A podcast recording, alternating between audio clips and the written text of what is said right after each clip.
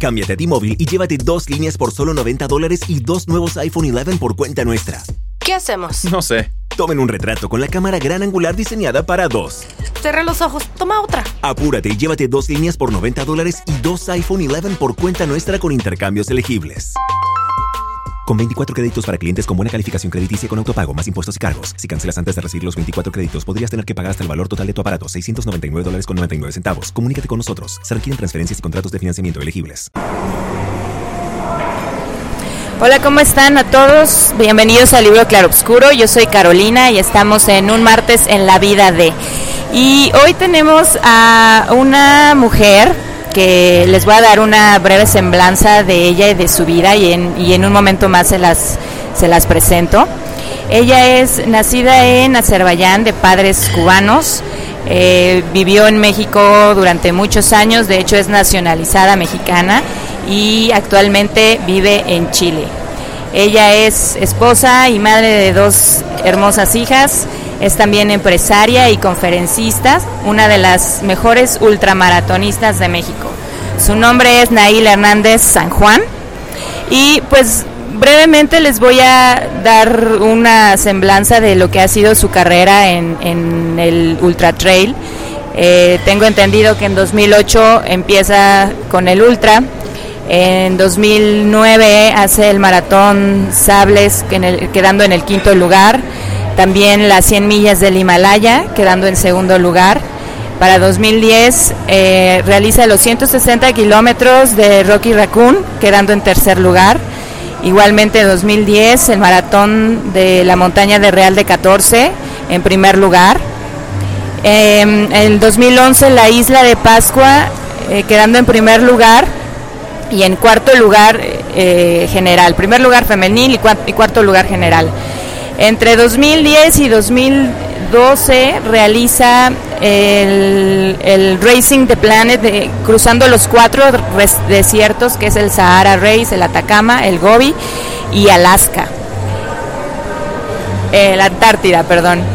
En 2013 eh, Brasil 135 también eh, Badwater, que es eh, una de las 10 carreras más difíciles del mundo, convirtiéndose en la primera mujer mexicana en completarla. Eh, también hace expedición de cruce de los Alpes. Para 2014 ya tenía un libro titulado Después de la distancia. En 2015 es la primera mujer en cruzar el desierto de Atacama, 1230 kilómetros en 23 días y recientemente 2017 recibe el récord Guinness eh, de 350 kilómetros en siete continentes en siete días. ¿Me faltó algo, Naila? Bienvenida. Gracias. Pues sí, faltan varias cosas, pero la verdad es que da lo mismo eso. Bienvenida al libro Claroscuro. Muchas gracias por darnos esta oportunidad de, de acercarte a nuestra audiencia, de conocerte. Y pues platícanos, ¿cómo es que tú entraste, cómo es tu historia con el Ultra Trail? ¿Cómo te comenzaste? Yo empecé, como bien dijiste, en el 2008, eh, ya adulta, ya grandecita, con, tenía muchos años haciendo deporte, siempre, siempre estuve muy cerca del mundo deportivo, pero en realidad no, no corría, no me gustaba correr y descubrí esta disciplina a través de un video del Maratón de Sables, el, que fue de hecho la, primera carrera importante que me propuse hacer, que se desarrolla, se desarrolla en Marruecos. Eh, fue, fue como una situación eh, rara, distinta como normalmente progresa un atleta, porque pasé de no correr nada a proponerme o a querer o a ilusionarme con la idea de hacer ultradistancia. Entonces, pues realmente mi incursión en la disciplina fue atípica en ese sentido. O sea, no obviamente sí tenía una base deportiva importante, pero, pero no tenía ni idea de la palabra maratón. O sea, yo no sabía lo que era el maratón y, me quise tirar directamente al ultramaratón, porque en realidad la disciplina es la única versión de, correr que me gusta, de hecho. Entonces, tu primera experiencia, ¿cómo la pasas? ¿Cómo te entrenaste? ¿Cómo superas esta primera prueba que te propones? Pues obviamente al ser, al ser una primera carrera eh, uno va con un nivel de inexperiencia importante y, siempre tuve claro que, esta disciplina va más allá de las capacidades físicas de la, de la persona, por lo tanto, eh, trabajar en, el físico era, era, una, era importante y fue una base, pero, pero más allá de eso, eh, la capacidad de enfrentarte a la adversidad, de adaptarte a lo que se presente, de tolerar el dolor, de estar una semana cuando no estás acostumbrada a dormir en el piso junto con otras personas que tampoco no se han bañado igual que tú una semana.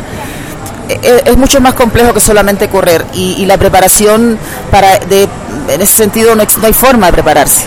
hasta que no lo vives, eh, bueno, hay forma, podrías hacer un, un training camp, podrías hacer una, serie de, cosas previas, pero realmente pasa por presupuesto y por situaciones que, no, que nunca he tenido porque no soy atleta profesional. Entonces, eh, la primera experiencia fue como pues como cuando descubres un mundo nuevo, porque porque sí, vas con las piernas fuertes y la mochila con todo lo que necesitas para correr, pero pero la, la distancia es lo de menos en esas carreras, o sea, realmente fue fue un, parteaguas para mí por, por eso, porque descubrí descubrí que la ultradistancia en este tipo de modalidades eh, tiene que ver con todo, pero con lo que menos que tiene que ver es con correr, en realidad. Sí, he escuchado mucho que tiene que ver con mucha resistencia, ¿no? Y sin embargo lograste hacerlo ocupando el quinto lugar, siendo novata, ¿no? En, todo esto. Em, ¿En qué momento decides? Supongo que esta es una buena experiencia que impacta tu vida. ¿En qué momento decides que esto es lo que quieres hacer durante mucho tiempo? Fue, fue progresivo, porque cuando regresé de Sables eh, quise ir a, correr a la India por razones culturales y de, interés, digamos, intelectual y cultural más que deportivo. Claramente las Himalayas no es más alto que, las montañas de acá, entonces no, no, era por ahí el desafío. Y estando, estando, eso fue en octubre del 2009, en octubre del 2009 estando en los Himalayas ya empiezo a sentir que quería como dedicar una buena parte de mi tiempo a esto. Y la decisión, eh, pero la decisión fuerte vino hasta el 2011, eh, cuando estaba, miento, en octubre del 2010, cuando yo estaba en el Sahara, eh, que dije, conversando con, con los organizadores y todo, me felicitaban porque iba en muy buen lugar y les llamaba la atención que una atleta latinoamericana tuviera buen nivel y demás, pero pero conversando con ellos me decían, es que no hay presencia latinoamericana, mucho menos de mujeres en esta disciplina. Y entonces ahí como que, que, eh, entró este componente adicional de decir, ok, vamos a abrir brecha, vamos a, a, hacer lo que no está haciendo nadie, y claramente movido porque era lo, o sea, ya dentro de mí yo sentía que era lo que quería hacer. Yo creo que la decisión así más consciente fue en octubre del 2010. Todo lo que hice antes fue completamente sin ningún tipo de aspiración de nada. Muy bien. ¿Por qué crees que no hay tantas mujeres que a qué se debe tú de lo que has visto en tu experiencia que incurren en, este tipo de disciplina? Mira, aquí hay que hacer una, una hay que separar un poco como para, para aportar información que pueda ser de utilidad. En la ultradistancia, como no hay una sola modalidad, eh, hay que separar el, tipo de carreras. Una cosa son las carreras, un poco como lo que pasa en medio maratón y maratón. La gran masa de corredores de ultradistancia se queda hasta en los 80 kilómetros, llega hasta los 80 kilómetros y el salto a 160 eh, lo da una proporción mucho menor, que yo, yo creería que es parecido a lo que pasa con el medio maratón y el, maratón. Si hay, si hay 20.000 corredores de medio maratón, probablemente hayan 5.000 corredores de maratón. Más o menos ha de ser la proporción, como un 4 a 1 eso pasa también en la ultradistancia, pero después de los 160 kilómetros es mucho menos todavía. En realidad somos muy pocas las personas en el mundo que, corremos realmente más de 160 kilómetros. Eh, y en el caso de, Latinoamérica, pues obviamente pues tenemos un historial deportivo mucho más atrasado que, el resto del mundo eh, en todo lo educativo y en, muchas otras cosas. Y, en el caso de las mujeres, eh, pues más difícil todavía, o sea, lo tenemos más complicado desde el punto de vista práctico. Eh, son carreras realmente muy extremas, muy extremas, donde, donde hay un, tienes que vivir un proceso de abandono real del ego y real de, de, sentido de, tu vida cotidiana, digamos, tu contacto con el mundo. y yo creo que no es para todo el mundo, independientemente de que probablemente todos los seres humanos tenemos la capacidad de recorrer largas distancias y grandes distancias, eh, hacerlo de una forma como estilo de vida y hacerlo de una forma relativamente competitiva, eh, no es para todo el mundo. Entonces, son varios factores. O sea, primero el ultra, ya si de por sí el 1% de la población del mundo corre maratón.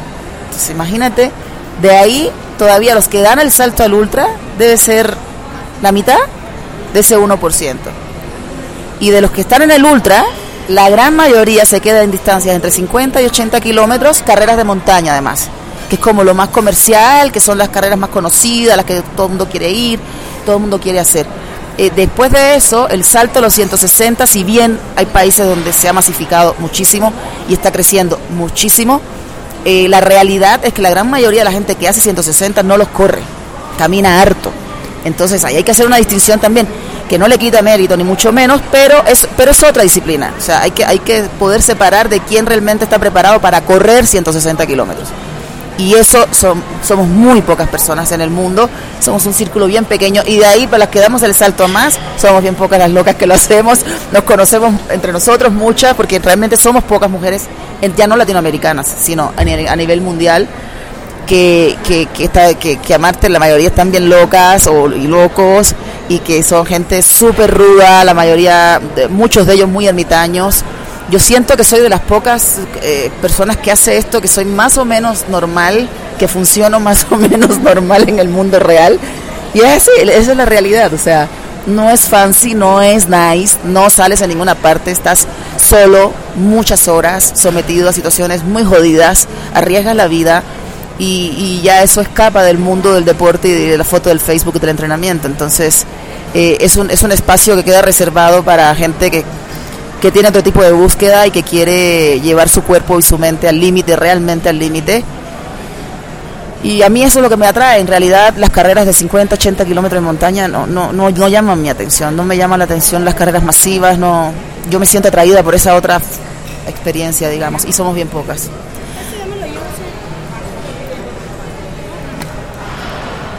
Ok.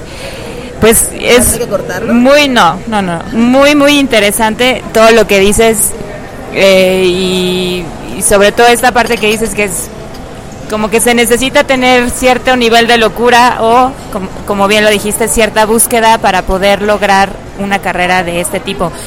Me pregunto, eh, Naila, tú eres mamá y eres esposa. ¿Cómo combinas todo esto con, tu, con tus carreras, con tu buscar este tipo de experiencias? Eh, obviamente tu familia te apoya, lo supongo, pero ¿cómo, cómo combinas esto? Mira, también ha sido un largo camino, porque hacer este tipo de carreras implica necesariamente no estar por muchos ratos. Yo realmente no soy de las que entrena muchas horas, no logro encontrar ese balance perfecto. La verdad es que entreno mucho menos de lo que debería, eh, precisamente porque tengo muchas responsabilidades. Procuro buscar el balance todos los días, es lo más difícil de lograr, pero en el fondo, eh, pues ser capaz de, yo me he desprendido un poco de, todas las cuestiones que tienen que ver con culpabilidad por por, por lo que hago, eh, no, me, no, me sé, no sé vivir de otra forma, no me, no, me, no me entiendo a mí misma de otra forma, mis hijas ya no me entienden a mí de otra forma tampoco. Y, y finalmente es, es, un proceso donde ellas, eh, donde la familia, mi familia se ha ido eh, mimetizando con mi onda, con mi rollo, y saben que como mamá convencional sería un asco y sería histérica todo el día. no es para mí, no es para mí y yo he tomado la decisión de defender hacer lo que quiero y vivir haciendo lo que quiero, a pesar de los costos económicos y familiares que eso implique, sin descuidar obviamente mis responsabilidades. La verdad es que tengo dos hijas maravillosas, mi pareja maravillosa, o sea, tengo, tengo un mundo que construyo todos los días y que me gusta. Entonces, tan mal no lo estoy haciendo. Ahora, es súper difícil y tienes que estar dispuesto a, a, entender y asumir que no eres igual que todas las mamás y que no, eres, y que no tienes un estilo de vida igual. Eso es un hecho si te vas a machacar o a culpabilizar por eso, mejor bye. Porque ahora mismo este año, por ejemplo, me voy, voy a estar yendo a Estados Unidos tres veces a correr 300 y tantos kilómetros, voy a regresar a la casa, a casa igual, pero ¿en qué condiciones crees que regreso? Chacha mierda, o sea, voy a estar destruida durante tres meses. Básicamente no existo en esos tres meses. opero nomás, el, la, la, llevo, la traigo, le pago, le hago esto, pero en realidad no existes. Porque además eres empresaria, o sea, tienes eh, una empresa que por lo que entiendo das conferencias y también ayudas a otros corredores a tener esta experiencia, a la experiencia al nivel que cada quien busque. Pero tienes esta empresa y supongo debes atenderla. ¿Cómo lo combinas igual? ¿Cómo haces esto? ¿Cómo se te ocurre además vincular eh, tu carrera, tu experiencia en el trail con tu trabajo? Pues era la forma natural que encontré de, hacer económicamente viable lo que hago, porque pues, mis antecedentes, mi, background es, es, de como empresaria, o sea, yo estudié administración, tengo una maestría en negocios, tengo especialidades en marketing, en marketing estratégico, en logística, en un montón de tonteras y cosas que finalmente son las herramientas que funcionan en el mundo de los negocios. Y si quiero dedicarme a correr, pues lo más lógico era que buscara la forma de fusionar esto. Hago eso entre otras cosas, además ando viendo proyectos de agua premium en la Patagonia y, efectivamente tratando de colaborar con algunas causas sociales para también encauzar la parte de la educativa y la importancia del deporte en la educación, en la, formación de las personas y entrenamos personas de todos los niveles, como bien dices, y producimos eventos, y producimos eventos propios y eventos para terceros en, entornos bastante extremos. Eh, no sé cómo lo combino. Bueno, las personas que, que, me conocen se mueren de risa porque muchas veces las reuniones conmigo son trotando. O sea, no les queda de otra. Si la persona corre, va a correr conmigo y si no corre, probablemente yo tengo una banda corriendo en lo que tenemos la reunión de, de trabajo haciendo malabares, como todas las mujeres en el mundo hacemos para, para, hacer, para sacar adelante la vida, eh, haciendo malabares, durmiendo menos de lo que quisiera dormir, teniendo menos vida social de la que me gustaría también, pero pues, es, así, finalmente yo elegí vivir así y, no pasa nada tampoco. Pues sí, me puedo imaginar todo lo que implica eh, pues combinar y vivir esta vida loca que tienes tú en este momento, pero es realmente impresionante lo que puedes lograr, lo que has podido lograr no solo en tu carrera deportiva, sino a nivel empresarial, ¿no? Y lo que le has inyectado también a esta cultura, a este pues a este aspecto del trail. Eh, ahorita que tú me decías, cuando haces una carrera así, obviamente eso te implica tres meses de recuperación. ¿Cómo, cómo, cómo es el antes de una carrera? Obviamente una carrera y el después y luego retomar otra vez tu entrenamiento para tu siguiente reto. Eso varía muchísimo en función del objetivo deportivo. Para mí, cada, yo planeo mi, mi, año, digamos, a, nivel de año calendario. Para mí, cada año es un mundo, un universo, y, yo, y, me, y me planeo y diseño mis entrenamientos, mis recuperaciones y demás en función del año entero. Entonces, es una pregunta que no tiene una respuesta única y eso es importante comunicarlo también porque hay muchísima desinformación en los métodos de entrenamiento de la gente. No se preparan igual todas las carreras, no las curvas de entrenamiento no son no funcionan igual. Este año, por ejemplo, que es atípico, este año yo tengo que correr mil kilómetros en menos de tres meses. ¿Qué significa? En tres lugares distintos de Estados Unidos y no tengo las posibilidades de quedarme los tres meses en Estados Unidos. Por lo tanto, yo tengo que viajar desde Chile hasta Estados Unidos el 4 de agosto para correr, para correr en, las montañas de, Bigfoot, en Portland. Regreso a Chile, regreso a Estados Unidos, al lago Tajo, en, en septiembre, los primeros días de septiembre, regreso a Chile y regreso al, desierto de Mojave a, a mediados de octubre. Cada carrera, las dos primeras son carreras de 338 kilómetros, non-stop. Tengo cuatro días de límite y cachito para cada una de esas carreras. Y la última es una carrera de casi 400 kilómetros, de 385 kilómetros en menos de 112 horas. ¿Qué significa? Que si yo yo no la puedo no puedo abordar cada carrera como abordaría una carrera en sí misma, porque para mí en realidad son tres. ¿Qué va a pasar entre carrera y carrera? Probablemente no voy a hacer nada. Descanso total, porque tengo menos de un mes entre cada una. Y la recuperación de un 300 y tantos kilómetros normalmente, yo te diría que es de, cuatro, cinco, de tres o cuatro meses. Entonces, en este caso, este año en particular, el diseño de cómo afronto el antes, el durante y el después va a ser distinto a cómo eh, afrontaría una carrera multidías, por ejemplo, que es otra lógica. Entonces, es importante entender que, como tenemos tanta diversidad en el ultramaratón y hay tantos tipos de carreras, no hay una sola forma de prepararlo. Lo que sí claramente es que en todos tienes que respetar la recuperación, es fundamental. Eh, y la, obviamente todos los protocolos normales durante la carrera que tienen que ver con las suplementas, con la alimentación, la hidratación, los, con el cuidado del azúcar, los minerales, el descanso. Eh, y entrenar lo más que pueda sin llegar a reventarme. Básicamente estos meses, por ejemplo, no tiene mucho sentido que yo tenga pics de entrenamiento, porque tengo tres meses en los que todos los meses voy a tener pic. Entonces yo mi estrategia este año está siendo mantenerme activa, digo también que estoy en proceso de recuperación de una cirugía, que ese es otro tema, y he estado, estado con lesiones y demás. Entonces, este año en particular, si tomo en cuenta todas esas variables, es completamente distinto a otro año.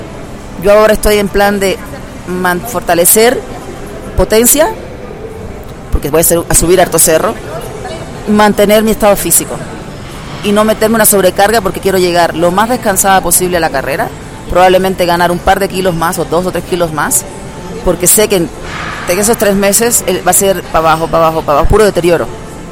Entonces tengo que llegar súper descansada, fuerte, pero no sobreentrenada y con un par de kilitos de reserva. cambia, cambia muchísimo cada carrera. Cada carrera es una, es una empresa, es un negocio. Sí, me puedo imaginar.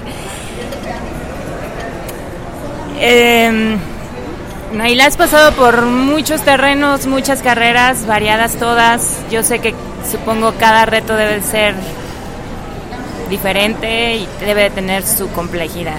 Pero, ¿cuál considerarías tú que ha sido quizá el reto más grande al que te has enfrentado? A lo mejor en carrera o no necesariamente, pero que has enfrentado en, este, en esta carrera del Ultra Trail? Pues claramente los momentos más complicados de las carreras son cuando, estás, cuando te va mal, cuando estás mal. Cuando estás físicamente bien, eh, pues lidias mucho mejor con la circunstancia, como todo en la vida. Eh, yo tuve una experiencia muy difícil en Australia, que siento que estuve a, dos de la muerte, eh, y probablemente esa haya sido la experiencia más difícil que me ha tocado sobreponer durante una competencia.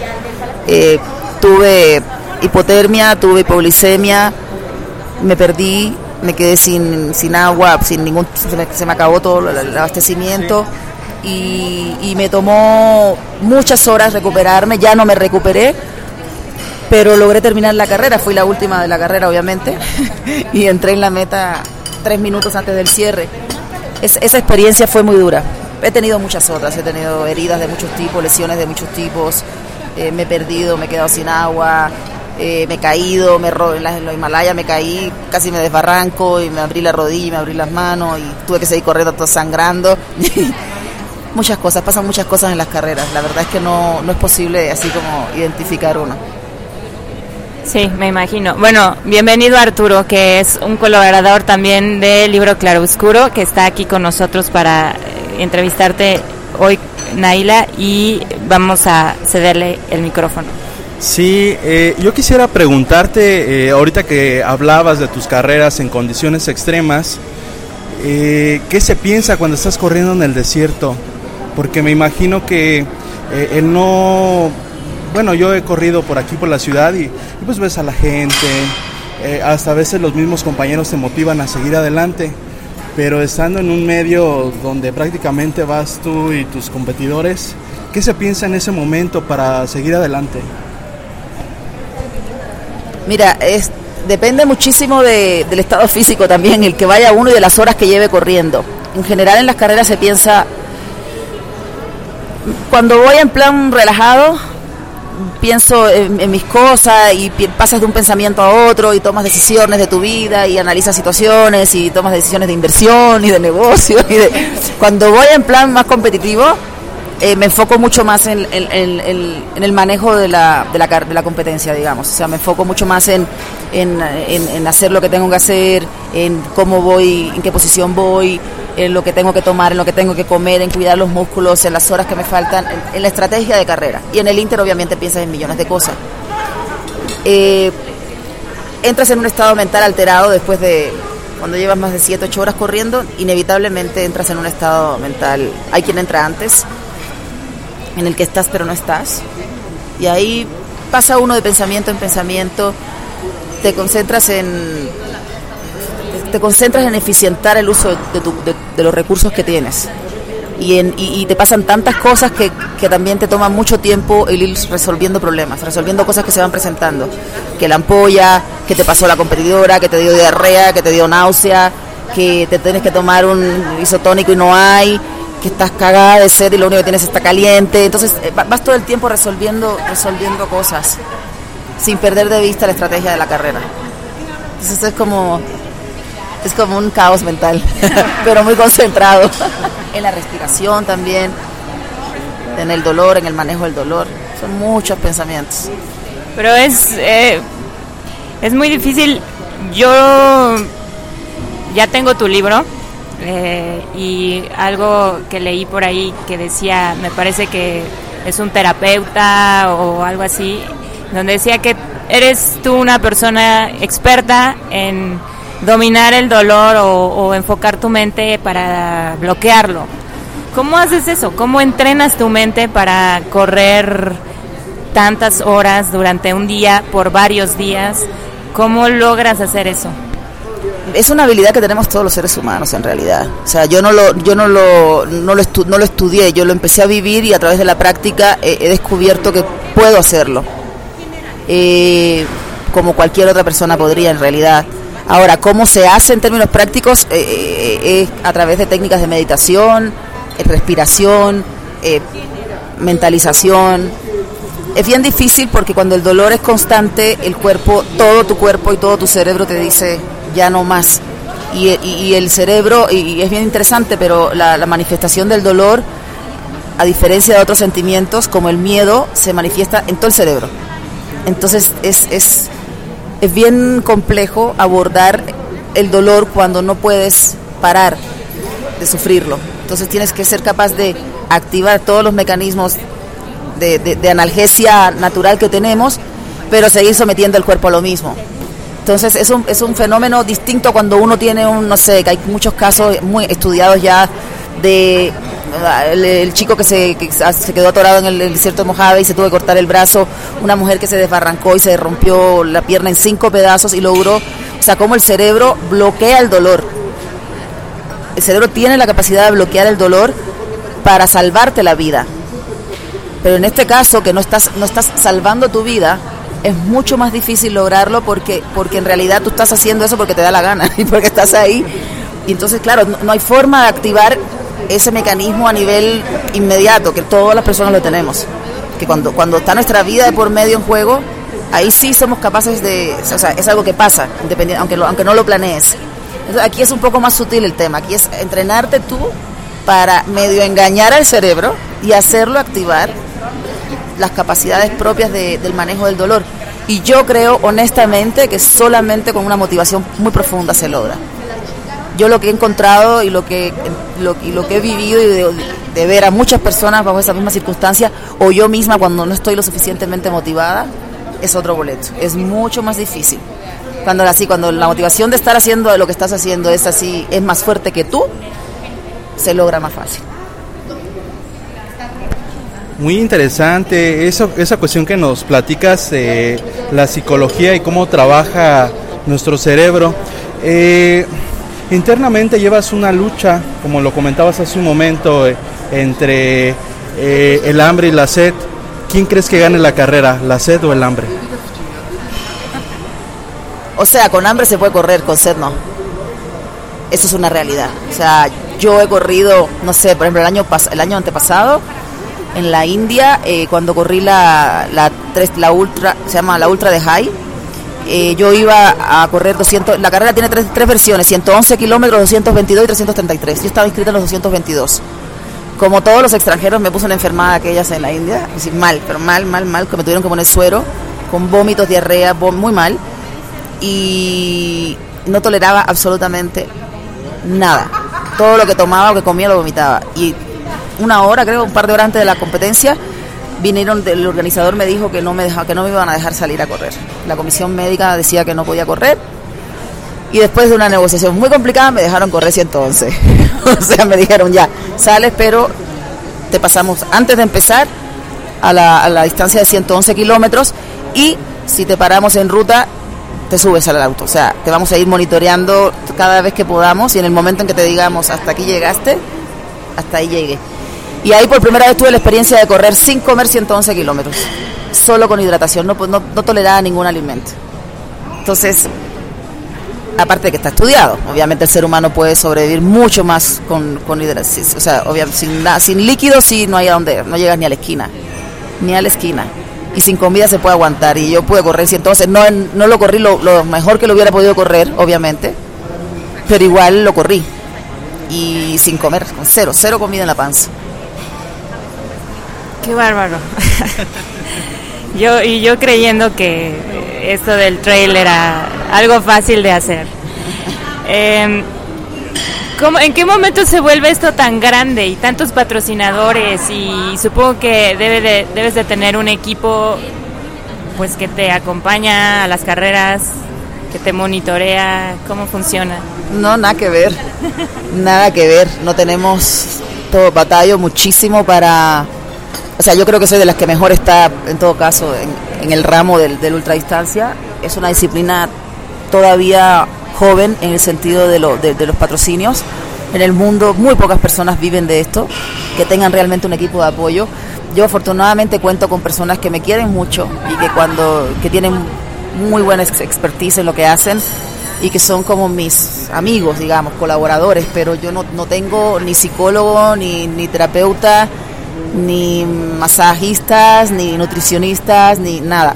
Afortunadamente cuento con los estudios yo también por mi cuenta de, de, muchos de esos temas, no mucho, esencialmente de entrenamiento y nutrición, pero, pero no, es una, es, una, es una carrera cuesta arriba.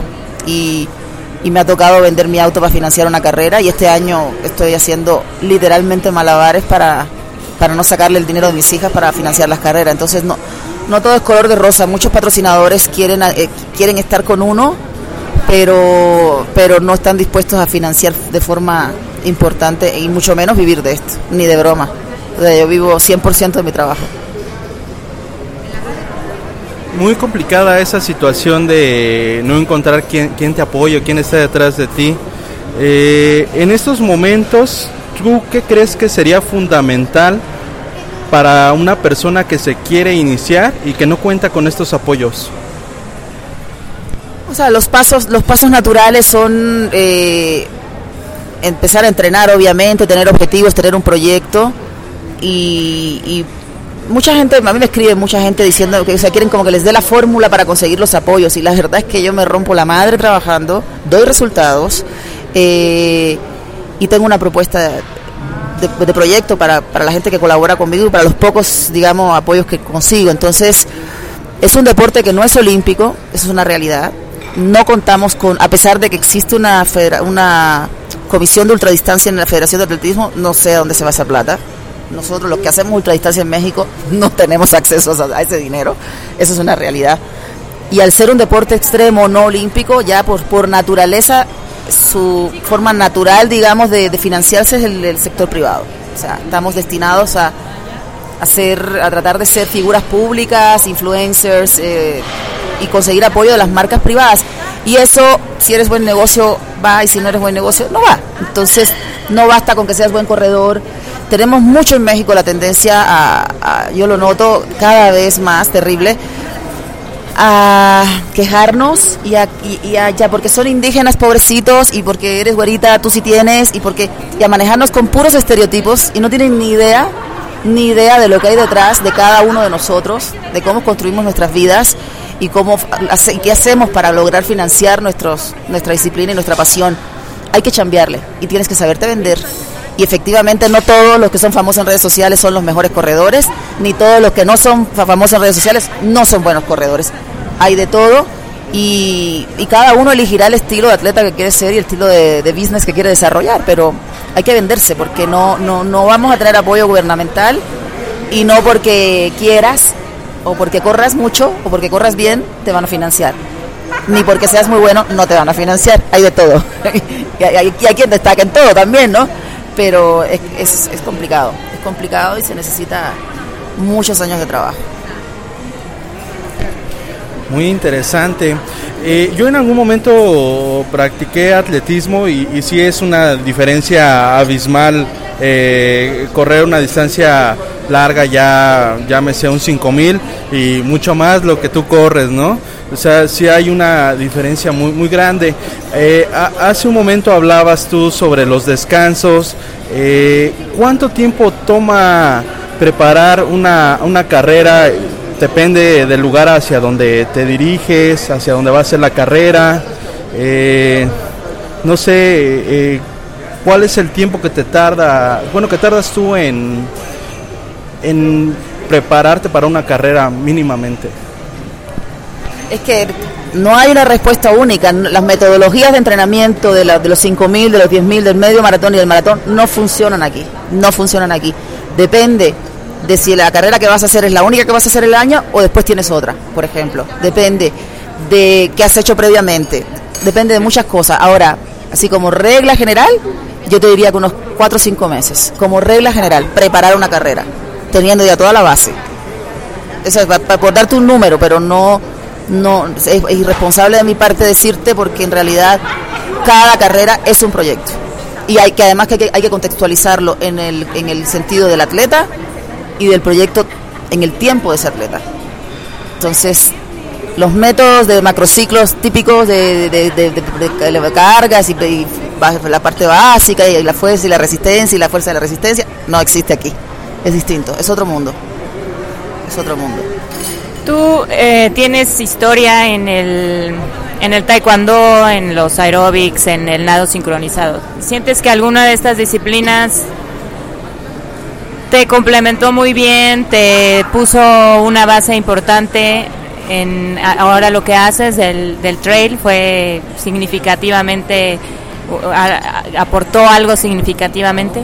Totalmente totalmente eh, Sí, o sea, llegar a Sahara y quedar en quinto lugar de mi categoría, quedé octava femenil de 108 mujeres, no fue porque yo, o sea, es la base claramente, y no solo a nivel físico, que, y también probablemente un componente genético importante, sino la formación del atleta, la, forma en la que piensa una, un atleta, el cómo enfrenta la competencia, el cómo, el cómo vive el, el desafío deportivo, el cómo maneja el nervio, todo eso lo lo estudié y lo viví en Cuba de niña. O sea, claramente pues, desde los ocho años estaba internada full, entrenando. Claramente mi formación pues es gracias a eso, la base de mi formación, digamos. En todos los sentidos, físicos y mentales, y em, emocionales, y manejo de, de todo lo que implica ser atleta, pues. Sí, claro, totalmente. Nos quisieras hablar un poquito de tu libro. Este ya me comprometí a que lo vamos a reseñar el libro Claro Oscuro próximamente, pero si tú nos quieres platicar un poquito, yo más o menos ya lo empecé a leer, tengo un poquito de, antecedente, pero ¿por, qué te surge esta idea de escribir un libro? Eh, ¿Qué vamos a poder encontrar ahí? Platícanos. La idea base, la idea base fue eh, obviamente compartir las cosas que he vivido y sobre todo y esencialmente a mis hijas. Eh, a ella les tocó vivir toda esta, esta parte de la etapa que cubrió el libro, que ya está desfasadísimo porque ya han pasado millones de cosas más después. Ya varias gente me dice que saque la segunda parte, urge una segunda edición, o sea, un, digamos una segunda parte, ampliar la historia, no, nos quedamos hasta 2014, 2015. Eh, en verdad yo sentí que, era, que queda importante dejarles constancia de una etapa que ellas no pudieron entender del todo porque estaban muy pequeñas. Entonces, entre otras cosas, eh, esta necesidad también de, aportar información útil en, cuanto a experiencias que tuve, que evitarle mil tropezones a los que vengan detrás en, la práctica de la ultradistancia. Aportar también un poco, ya contestándote la otra parte, de qué es lo que podemos encontrar en el libro. El libro no es un libro sobre correr, no es un libro de técnicas de entrenamiento, es un libro de, con un componente autobiográfico y desde la experiencia. Y, como es desde la experiencia, abordo el tema del equipamiento, del entrenamiento, de, de, cómo se enfrenta un evento, de cómo hacer económicamente viable tu proyecto deportivo. Tiene componentes motivacionales también muy, muy fuertes, por lo, por lo que me han dicho los lectores. Entonces es un libro que habla un poco de eso, qué hay después de la distancia, o sea, el, correr los kilómetros es el pretexto para vivir una serie de otras cosas y desarrollar otras habilidades. Pues entonces hay que leerlo. Sí, muy interesante sobre todo la experiencia de conocer un, un país corriendo, ¿no? Eh, no sé qué nos puedas decir tú al respecto. Pues es maravilloso y para mí, para mí la verdad que la forma es lo que le da sentido a lo que hago. Eh, de hecho ya soy como rara porque me, ya, no solamente cuando estoy en carrera, sino cuando estoy de viaje también solo salgo a correr, salgo a correr para conocer. Y es muy loco porque ya lo, he hecho eh, hasta en París, o sea, literalmente salgo a correr y entro sudada al, museo, me paro, entro, salgo, me sigo a otro lado y me, voy, y me meto y salgo y así. O sea, digo, eso, eso cuando me tiene que coincidir el entrenamiento con el, con el viaje, digamos, cuando no encuentro el tiempo de hacer las dos cosas pero claramente conocer un lugar corriendo es, yo creo que es de las formas más auténticas que uno puede encontrar de conectarte con todo, con la gente, con la gente real de los países, con, lo, con todo el mundo que está después del mundo de los turistas. Eh, he tenido la posibilidad de conocer gente realmente diferente a mí, con otra visión de la vida, completamente así, pero opuesta, eh, idiomas donde a veces ni siquiera nos entendemos y y al final descubrir que todos los seres humanos de verdad tenemos una capacidad de comunicación real independientemente de la de la cultura, del idioma, de las costumbres.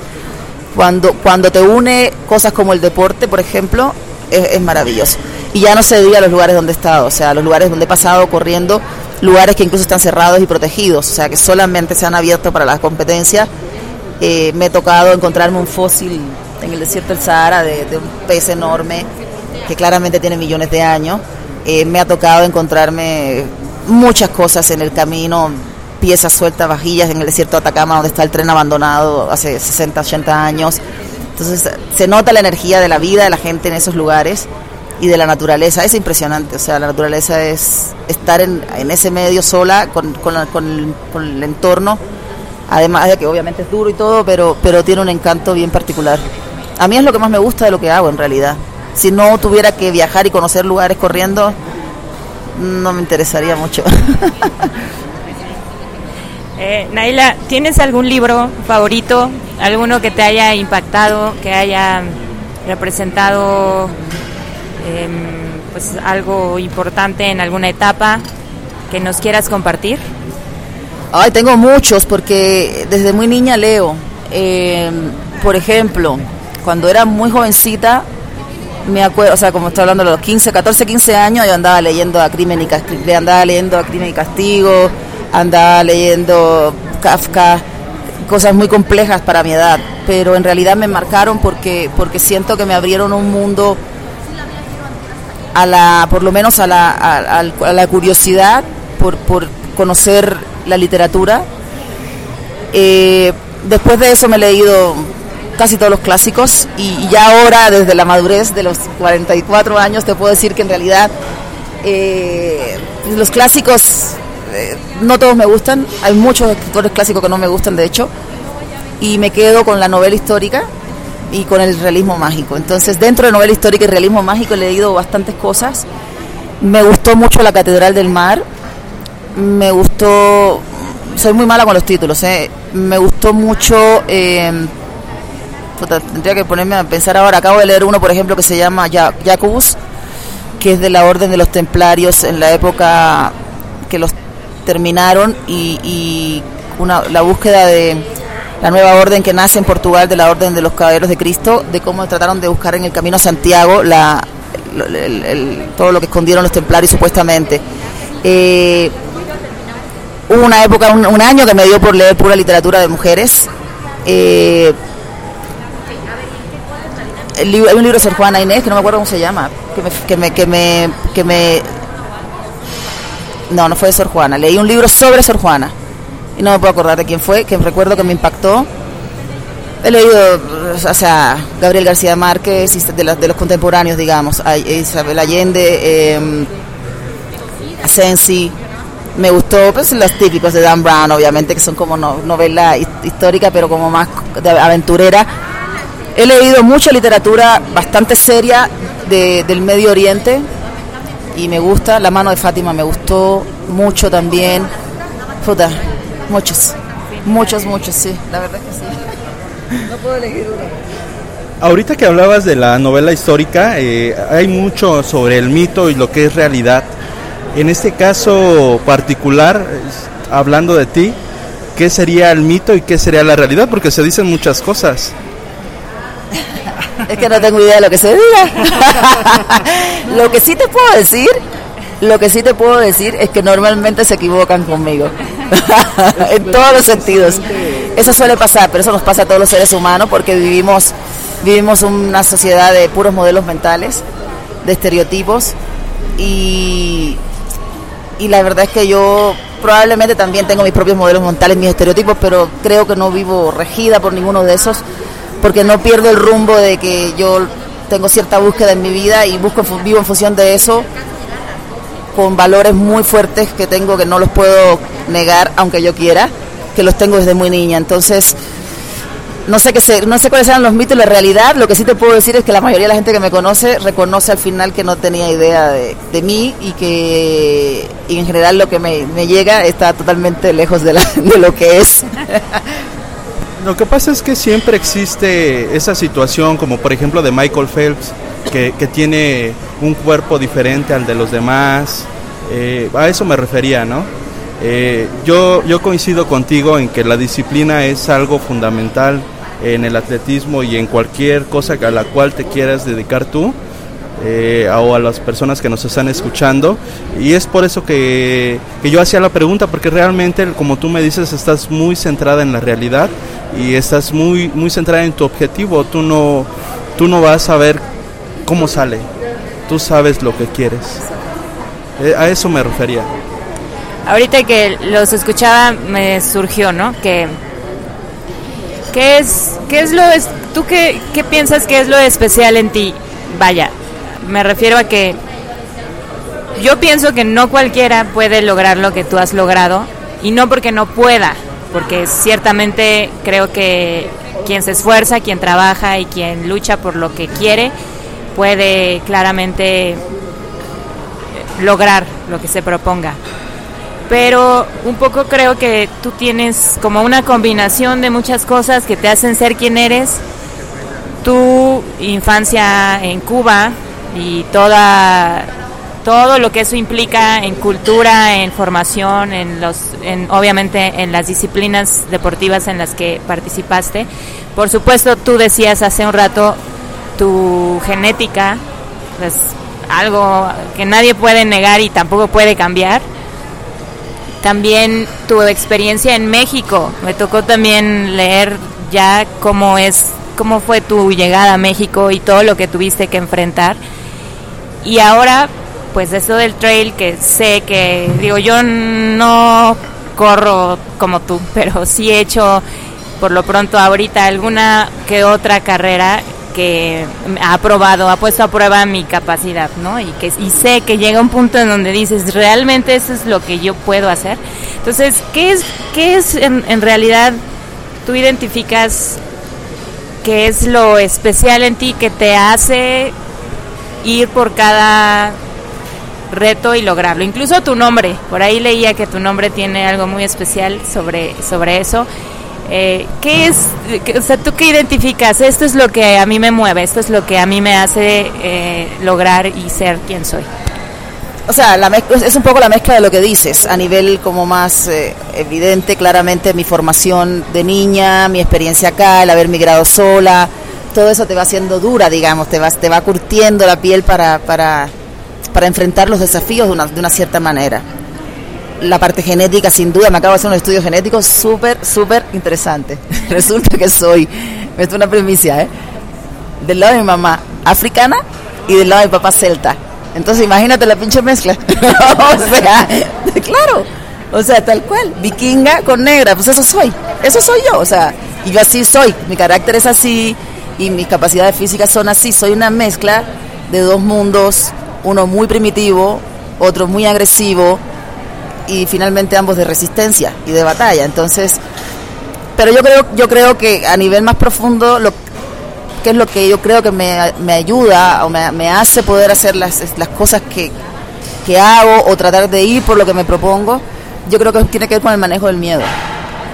Yo creo que tiene que ver con el manejo del miedo y, y esto es algo que no tengo una fórmula, no, probablemente mi historia de vida me ayuda a, obviamente también he estudiado el tema y, lo trabajo, no, no, es así por generación espontánea, pero yo creo que como he vivido con todo y con nada, en el fondo yo no tengo miedo. No es que no lo tenga, a ver, no quiero sonar arrogante, porque todos tenemos miedo y me da pavor quedarme sin los recursos para mantener a mis hijas y me da pavor eh, enfermarme como cualquier ser humano.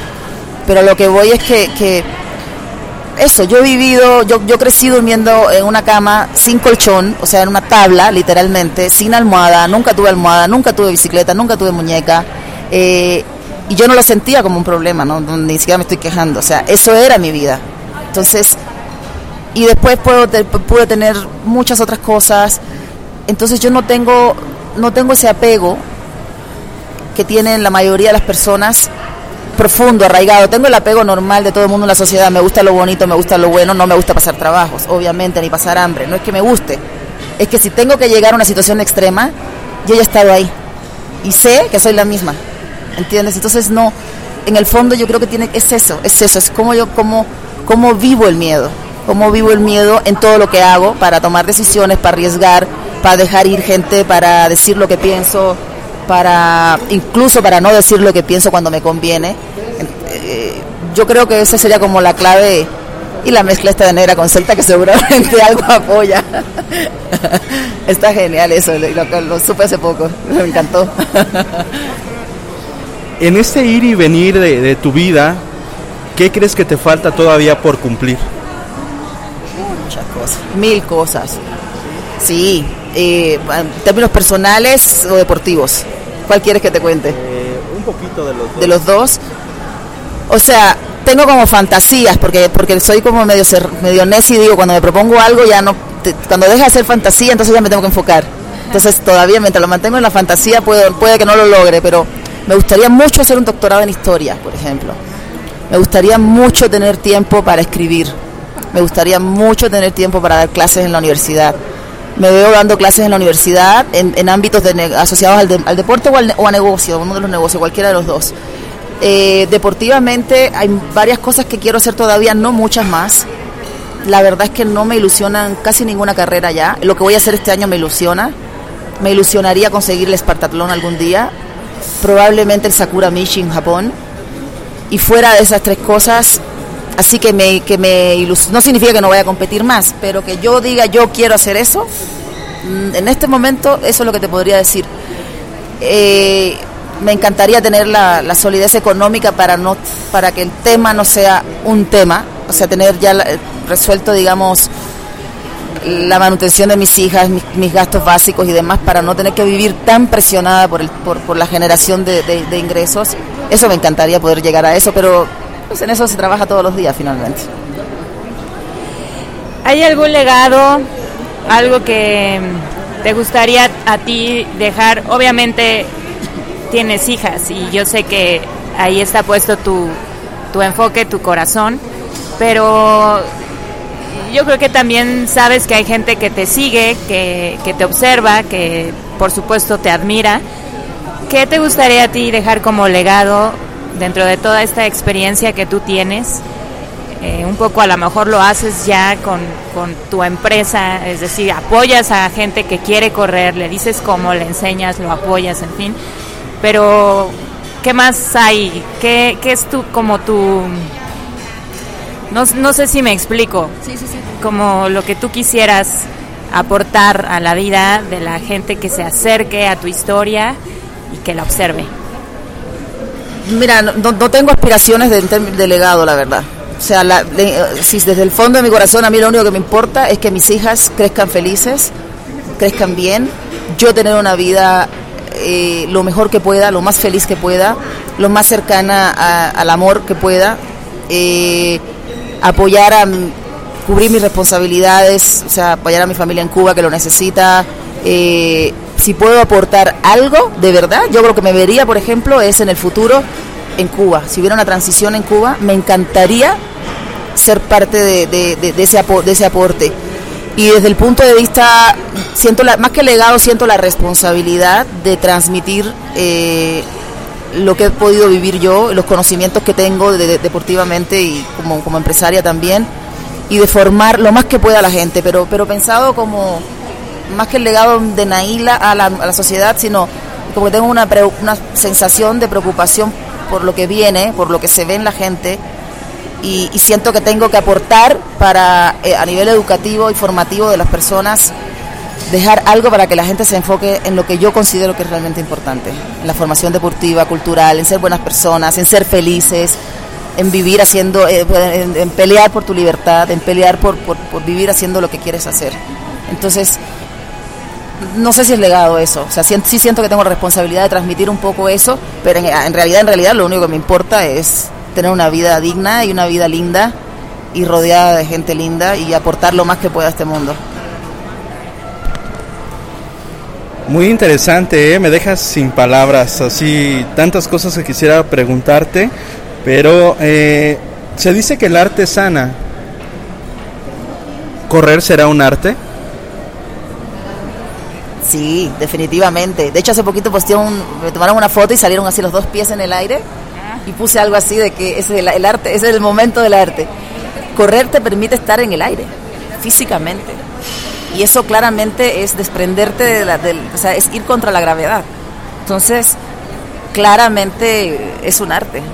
Es un arte que, que, que cualquiera puede dominar, ¿eh? No, no, no, no, no hay que ser cada quien con sus talentos naturales, pero sí, definitivamente es un arte. Es el arte, es el arte de la biomecánica del movimiento. Es el arte de, de, de trasladarte por tus propios medios a tu propio ritmo y acuerdo a tus capacidades. Entonces, es, yo lo veo así. Muy bien. Muy interesante. Ay, tantas cosas que quisiera preguntarte como... Eh, veía yo que, que, tienes conferencias, que das conferencias, no sé si tengas ahorita alguna en puerta, eh, veía que también tenías un plan de, trabajo para las personas que quieren iniciar a correr. No sé si, nos puedas platicar un poquito de, sobre eso. Sí, también si nos compartes tus redes sociales, donde te podemos seguir, ver, observar. Sí, mira, tengo una, conferencia ahora el 27 de junio eh, en un congreso de confiabilidad y mantenimiento. Efectivamente doy conferencias de diferentes tipos, eh, motivacionales, pero, pero hay mucho atleta dando conferencia motivacional. La verdad es que mi, mi driver, lo que a mí me interesa y lo que más me, gusta es que esta fusión que yo he hecho del mundo de los negocios con, con, la experiencia del deporte extremo. Entonces hago muchísimas eh, sesiones en privado, digamos, capacitaciones, cursos, talleres, experiencias outdoor. Eh, hoy en día las empresas tienen la mayoría de la gente tiene acceso a la información dura, digamos. O sea, cualquiera puede estudiar casi una carrera en línea, esa es la realidad.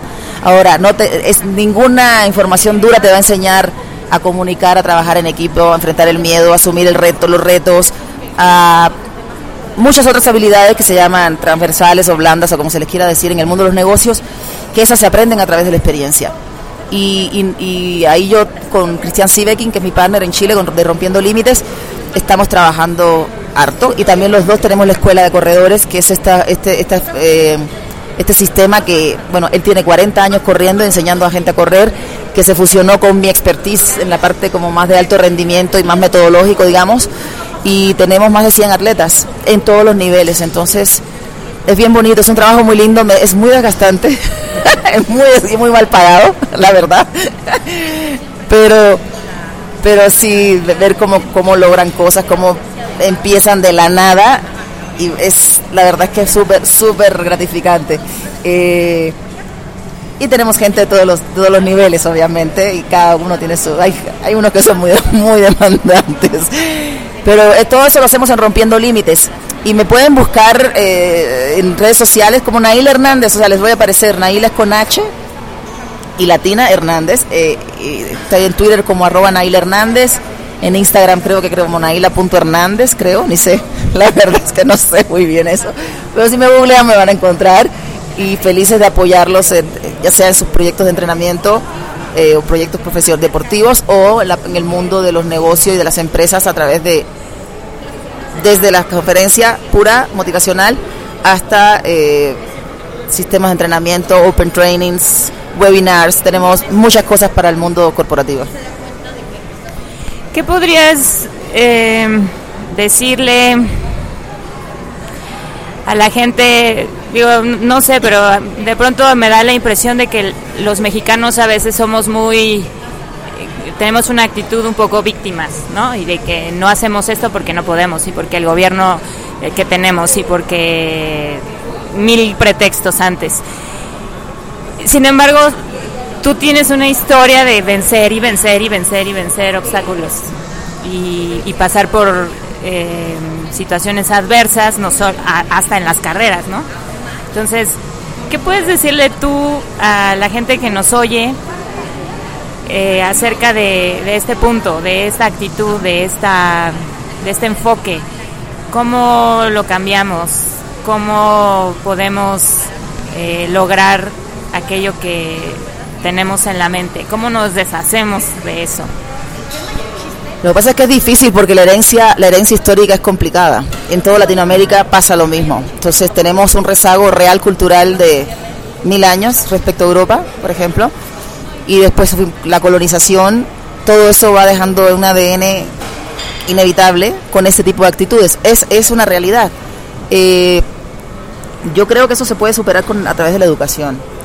Eh, la educación es lo, que te abre el mundo a, tener sueños, a tener proyectos y a buscar la autorrealización. Porque una persona que no que no tiene, o sea, cuando tienes un proyecto real de, de, querer hacer algo con tu vida, eh, es cuando empiezas a buscar las formas de motivarte para hacerlo.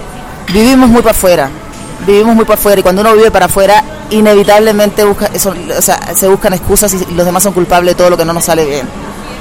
Que, eh, yo les diría que, o sea, lo que dijo, un poco lo que dijo Einstein, o sea, la voluntad es más fuerte que todo, que todos los tipos de energía que hay. Entonces, adentro de nosotros está la capacidad realmente de superar cualquier obstáculo, de entender que las excusas y que los demás no son responsables ni de nuestros sentimientos, ni de nuestros resultados, ni de nuestros actos. O sea, educar, educación por un lado, apertura de mente por otro lado y que tengan proyectos personales y, sueños. O sea, solamente la gente que tiene un sueño va a pelear por ese sueño. Cuando tienes que soñar a trabajar o pelear por el sueño de alguien más, vas a encontrar los pretextos para no hacerlo. Esa es una realidad. Muy cierto, eh, al final de cuentas, eh, cada uno es lo que quiere ser. Eh, si tuviéramos que ponerte un valor, ¿cuál sería? puede ser honestidad, respeto, amor, no sé. ¿Cuál crees que te identifica a ti? Perseverancia. Ay, no sabría decirte porque, mira, cuando yo trabajaba hace 18 años, cuando trabajaba en un corporativo gringo, tenía un jefe maravilloso, se llamaba Horacio Fager, que un día, al final, en, una reunión de, fin de año, nos entregó a cada uno un, centenario de plata con, con, un, con un talento, con un valor. Y a mí me puso valentía. No sé, no sé si sea ese. La verdad es que yo no me identifico con una sola, con, con una sola característica, pero pero parecería que valentía podría irme, no sé, pero tampoco me siento tan valiente, igual me da miedo un montón de cosas, pero no sé, la intuición yo creo que es un valor, pero la intuición no es un valor, es una característica. No sabría contestar eso, o sea, pero la valentía podría ser. Ok. Pues, Naila. Pues, la verdad es que Sabemos que eres una mujer muy ocupada y que tu, y tu tiempo es súper valioso. Te agradecemos que nos lo hayas regalado, que nos hayas permitido acercarnos a ti y acercarte a ti, a nuestros pocos o muchos eh, escuchas. Seguro que va a ser una buena experiencia, lo ha sido para nosotros, por lo tanto, mientras tanto y te agradecemos que pues hayas eh, compartido tu tiempo, tus experiencias. Em, vamos a estar pendientes de ti, de tus, de tus próximos proyectos, por supuesto, de tu libro y si sacas una segunda parte, pues también nos dará mucho gusto leerla y escucharla. Ya nos comprometimos con la reseña próximamente y muchas gracias por compartirte con nosotros. Sí, muchas gracias por dedicarle este espacio a a esta parte que nosotros hacemos en el podcast, al libro Claro Obscuro, que aunque no llevamos mucho tiempo trabajando, eh, al igual que tú, día por día nos esforzamos y, y este tiempo que nos regalas nos motiva también a seguir adelante, por lo cual pues estaremos muy agradecidos en volver a encontrarte nuevamente y poder platicar de las nuevas experiencias que se vienen. ¿Algo más que nos quieras decir para despedirnos?